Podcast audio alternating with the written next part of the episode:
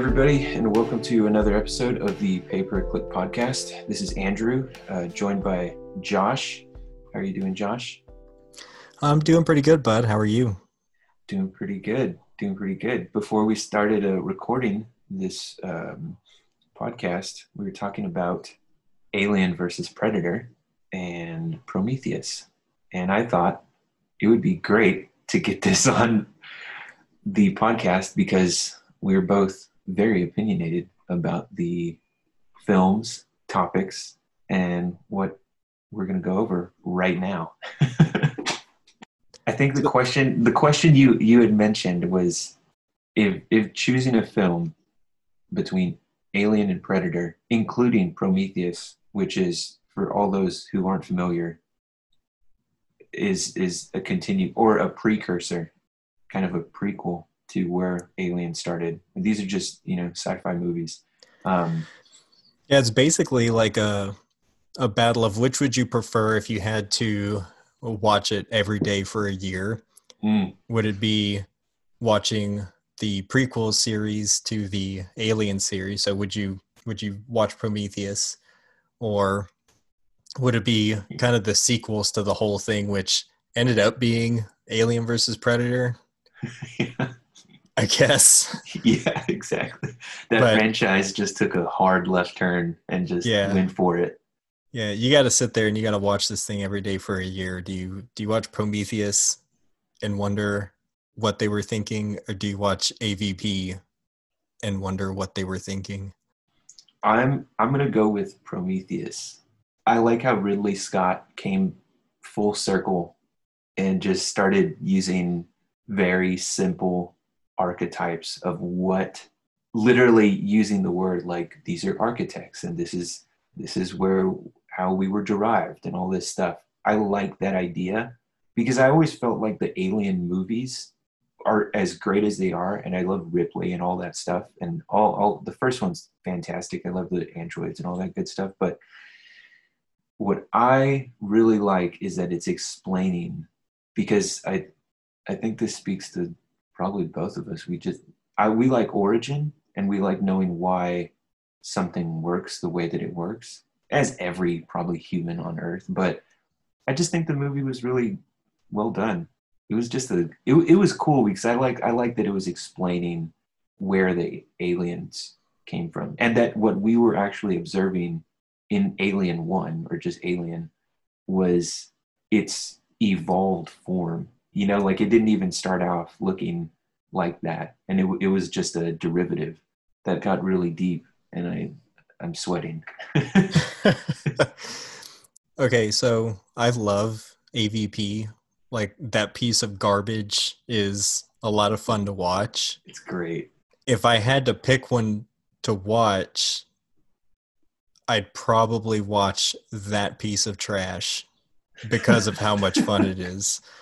Uh, I mean, you got you got predators fighting big alien monsters in a pyramid in Antarctica. Like the the whole thing is just when you boil it down, I think it's more in tune with what the Alien series was than what like the prequel series for Alien is because as far as which film I like better, it's Prometheus because I, I think David is a character Oh, kind of- yes.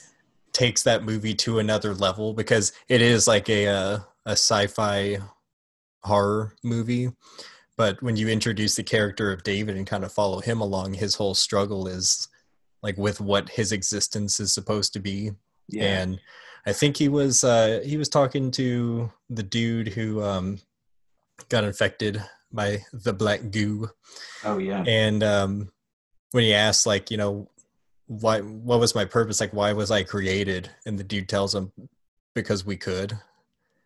And uh, yeah. and then he tells him like how upset would you be if you met your creators which is the whole point of the movie they're know, on a space mission to go meet the people that made them. Like how how upset would you be if uh if you met your creators and that's what they said? Yeah. and um, yeah so that whole driving point is like kind of starts uh starts david's arc into the next movie and then what'll uh, probably end up being Ridley Scott's third prequel Yeah. movie. I think he's got four planned, but as far as what a better movie is, it's definitely Prometheus. But if I had to sit and watch one every day for a year, I get down on some AVP action. They're good, man. I think both of the they're they're just good. They're fun stories to kind of follow, and they're just neat. The trick. I think one is off fun and one Yeah. is super deep. It can be, yeah. It should, yeah, absolutely. Yeah. A- Anything could be deep if you're existential enough. yeah, exactly. Yeah. The, yeah, let's just, ju- okay, we'll jump into what our um, topic of the day is conversion rate. So today we're going to discuss what it entails, um, you know, what it indicates, and also what an example of, you know, good conversion rates from what we've been able to observe on accounts uh, is, and, you know, maybe a few pointers toward the end of the podcast on, on some things that advertisers can actually do in the account uh, that should help um, increase conversion rate. So, um, Josh, to you, just to kick it off, what is conversion rate? So your conversion rate, a lot like your click through rate, is a combination of numbers put together to give you a percentage. So in this instance, it's the number of valuable actions taken on your website, which is normally like a form fill out or a phone call, versus the total number of clicks that your ads got. So conversions divided by clicks gets you your conversion rate. Absolutely. Just like Josh mentioned, um, the way I would describe it as well is, is just like that. It's conversion rate is expressed as a percentage. So it's derived just as conversions over clicks. So you would divide those two numbers, what you would receive is your conversion rate. And what it represents is how effective, basically, um, you know, to kind of sum it up, your landing page or funnel is actually working. So it's a good indication to maybe if something needs to change or, you know, if, if maybe the particular time that you're marketing a, a certain idea or call to action, maybe it's not working out as well as, as, as previously uh, hypothesized, then it would be a good indication number of like, okay, you need to change something. So let's go a little further into that. Um, let's say you see like a 5% conversion rate, you see a, a 50% conversion rate. What is conversion rate an indicator of for you? Yeah, so great question.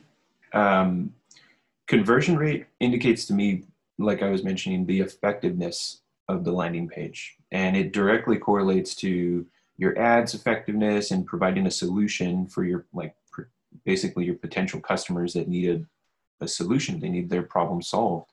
Um, a high conversion rate means that a high percentage of people who see your ad click on it, go to the landing page, um, or your you know your destination and engage. So what what I mean by engagement is they're going to be filling out a form, they're going to be calling you directly, or um, you know take some meaningful action on the page. So it, it's um it, it's really a metric that reflects not so much the it, it does affect the performance of a campaign, but it's more. I like to think of you know AdWords or AdWords, Google Ads. What year is now. this? Uh, yeah, exactly. Oh yeah, that that just that's man, that really speaks to how long we've been doing this. But um, it indicates the landing page. It really is a, a, a good metric to observe, like the effectiveness of the of the landing page. But um, how about you? Well, you definitely hit the nail on the head with with the page stuff. If you've got a good conversion rate, then your page is definitely doing its job of being a good salesperson. If your conversion rate sucks, then your page not be a it, it might not be as effective at selling what it is that you're trying to sell. That's the same for lead generation and people that are trying to sell a service, for people that are trying to sell shoes. Uh, if you're trying to sell a book or even a subscription to a newsletter, your page has to be set up to get people to convert. And that percentage, like that one simple number, will tell you how well it's doing that job. Conversion rate can also tell you about your traffic source. So let's say you have a great click through rate and a great page, but a low conversion rate, you might actually need to examine the search terms section of Google Ads and see what people are actually typing into the search box to find you online. And what you might see is that the searches don't exactly match up with what you're looking for. And that's what's leading to that low conversion rate. An example of that for me would be if I'm trying to sell red shoes and I go look in my search terms report and I see that my ads are popping up for searches like shoe boxes or shoe horns or blue shoes or how to clean the scuffs off my shoes. That doesn't necessarily show an intent to sell or even an interest in the product it is that you're offering but people might be clicking over to that website to see if there's a solution there for them. And those are clicks that you've paid for that don't really have any meaning to you. And that could end up decreasing your click-through rate and costing you a ton of money yeah so and you mentioned how it can in, end up inevitably costing the person or the the business a lot of money. So what what's an example of a good conversion rate from what you've been able to observe? So I normally benchmark at 10%. That's always kind of been a, a gold standard in the marketing world. There are two things to keep in mind with that number. Number one is just because you're getting a 10% conversion rate doesn't mean you should stop trying to improve it.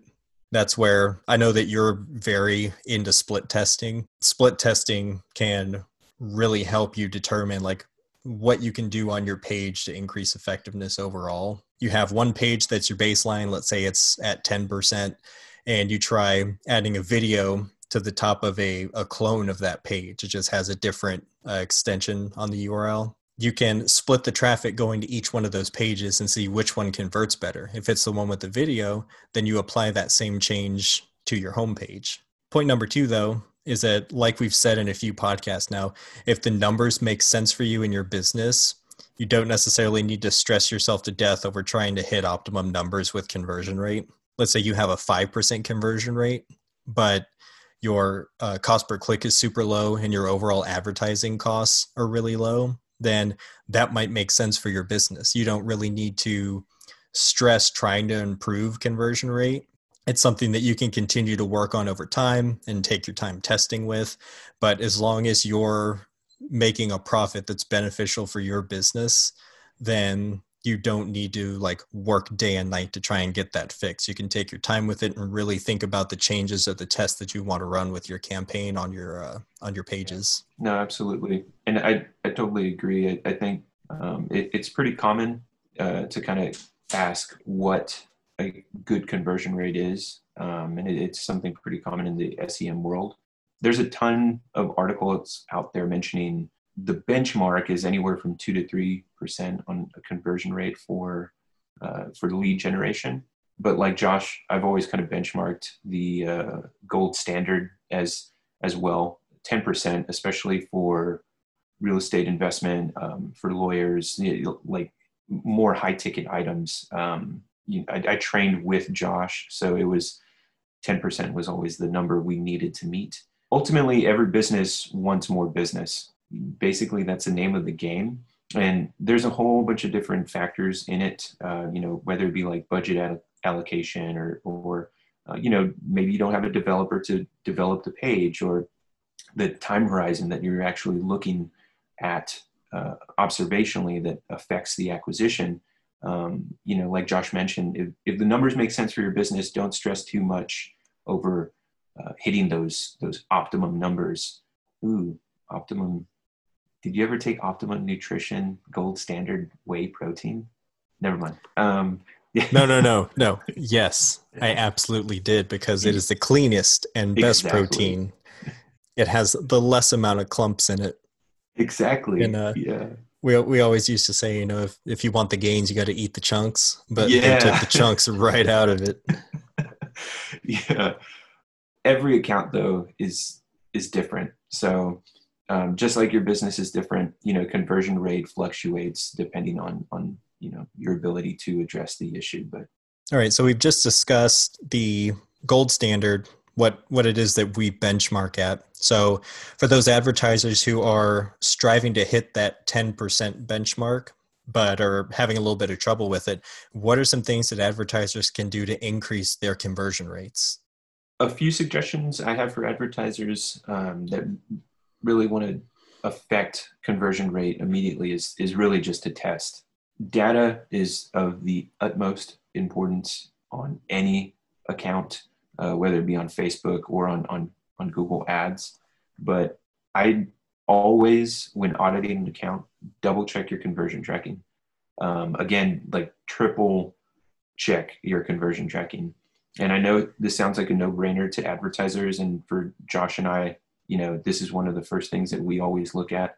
But in reality, I've literally audited hundreds of accounts, and I can say that about 40% of those have faulty tracking in some way. So make sure that you're getting good, clean data to base your decisions on to make a change. You know, if, if for example, if you are testing uh, a form fill out versus a video on your page, if you don't have tracking set up on it, you'll never know or get a good clean number. So make sure that those are implemented correctly. Um, and then split testing your landing pages, I would say, is a second tip. Um, and I won't get into all the data points to test uh, and all the metrics to kind of look over. You know, we can say that for another video, but basically just go in, hypothesize your method, figure out, let's stick with the same method we've been using on the podcast, which is like a form fill out versus a video lay out kind of a time horizon or like just a fixed point of time we're going to test this over the next 30 days or 60 days or 90 days.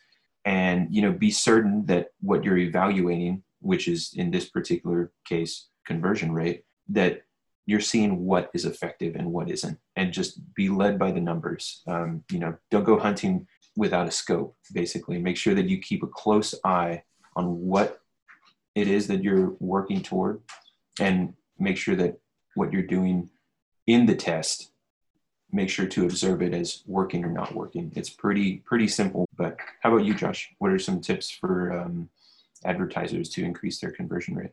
Well just to piggyback off of what you said about double checking your conversion tracking that's something that i have to do every single day because tracking codes will regularly drop out of websites. I'm not 100% sure why that happens. I think it's partially due to inactivity with conversions. But I've also had sites that were super busy and regularly getting conversions where tracking just stopped on them. Mm-hmm. And if you go check your conversion actions, which you should be able to access in the Google Ads menu in the upper right hand corner of the page, you can see where each one has a status attached to it, whether it's uh, active or um, tag inactive. So tag inactive means that that conversion tracking has dropped out, like it's not valid anymore, and you need to go in and replace it. The thing with that though is they will uh, Google Ads takes I think it's like 14 days before they make a tag inactive, like before they list it as inactive, but that tag can be inactive for 14 days before you even see the label on it. I don't know if that's a a bug of theirs or if it's some kind of best practice that they have on their end. If you are kind of curious about why you're not seeing conversions from an account that's regularly been performing, go and check that out because you're you're pretty likely to have to replace that tracking code. As far as a couple tips that I have, uh, number one would just be kind of what I stated earlier. Examine your traffic from time to time. Better traffic might end up meaning fewer clicks, but a higher overall click through rate and a higher conversion rate. Make sure that you're working your negative keywords list, you're removing keywords, and you're filtering traffic at the keyword level. That can help you to increase your conversion rate. The other thing related to web pages would be to shorten the action steps on those pages as much as possible. A principle that I follow in anything sales and marketing related is eliminating the steps that a customer has to take in order to perform the action that you want them to take. That means putting them through fewer pages, putting them through fewer consecutive form fills. You want to get the least amount of information up front in order to make a sale or make contact with them. In the retail space, the way that we would talk about this is getting what the customer needs in their hands and to check out as quickly as possible. If that means doing the identifying questions up front and then literally choosing the one that they need, explaining the benefits, and then handing the product to them and then walking them to the register, then that's what it takes. You do everything possible to get people what it is that they need and get them to opt into what it is that you're offering in as few steps as possible. So examine that, make sure that your lead capture process is not complicated or the least amount of complicated that you can make it. Sometimes it means eliminating text so that people don't have to scroll as much. Sometimes it means taking a five five field form down to like a three field form. Uh, whatever it takes, examine those steps and make it as easy as possible. I love that you mentioned eliminating steps, especially on like a, a form fill out. Uh, that's that's always a really good place to start. So just to summarize what we went over today, uh, we went over what conversion rate is, which is basically percentage. It's a number that indicates the effectiveness of your landing page, which is conversion over clicks. Basically, divide those two numbers and you're left with your conversion rate. Um, it is a good indicator of how effective your landing page is.